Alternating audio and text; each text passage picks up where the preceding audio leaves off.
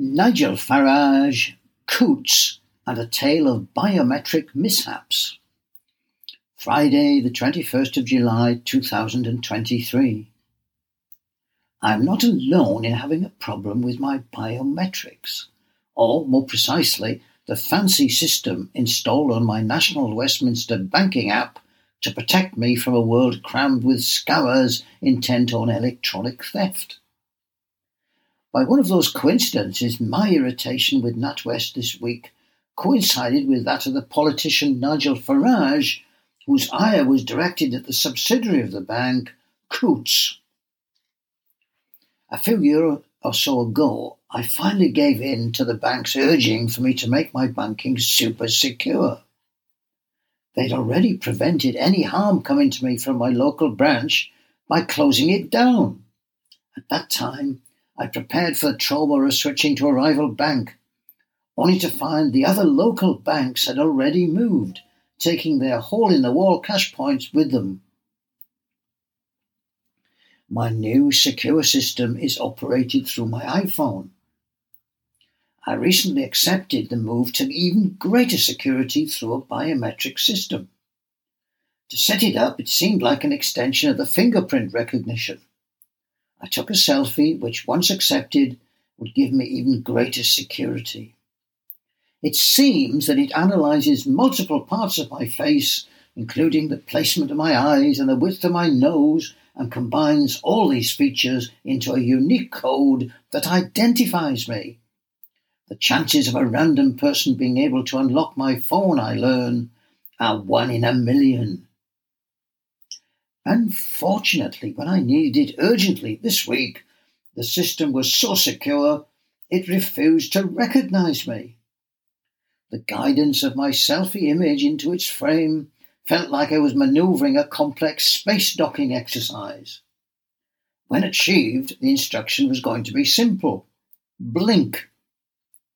After several trials, I blinked, blinked, and blinked again. System said it did not recognize me. After several failures, I was deemed irredeemably lost. I could try again by logging off and then on again. I tried different light levels with similar negative results. If only I still had a local branch of NatWest with a real human to help me. Meanwhile, as I mentioned, Nigel Farage was also having a very frustrating time dealing with Coutts, which is a subsidiary of NatWest. Briefly, Coutts is one of the oldest banks in the world, founded in 1696. It is a very posh bank indeed. For centuries, one in which royalty and the gentry placed their trust. In Coutts we trust. It is now more willing to offer its services to less regal customers as long as they have a few million pounds to invest. The bank recently decided Nigel was not quite right for them. He says it was a politically motivated act. The bank retained its reputation for discretion, but eventually revealed that Nigel was no longer able to satisfy its minimum wealth requirements for its customers.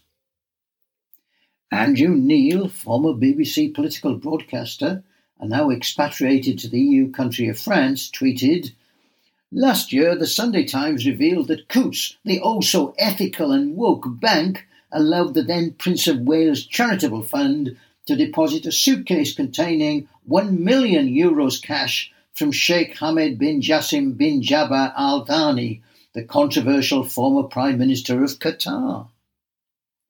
Coutts, sometime bankers to the royal family, were happy to deal with a former leader of a country with a terrible human rights record. But not Nigel Farage. The plot thickened. An internal bank document was leaked into the public domain. It revealed how the decision had been one which assessed the reputational risks of customers, noting, I quote, xenophobic, chauvinistic, and racist views which are not in line with our views of our purpose. Much heat and less light on the issue rumbled on. Jacob Rees-Mogg used up his question of PMQs on Wednesday to challenge the bank's actions. Eventually, Dame Alison Rose, head of the whole National Westminster Bank, issues a private apology to Nigel Farage for any unintended reputational inferences in their investigation. It seems the original offer to him to become a member of the wider NatWest Bank was still open to him. Then breaking news today. Nigel is organising a national boycott against Coutts and I have succeeded in blinking my way into my biometric system. It seems to work only under the right lighting conditions, which are provided by my kitchen at midday, as long as the conditions are sunny enough. I need a crowdfunding drive before I'm able to transfer my account to Coutts.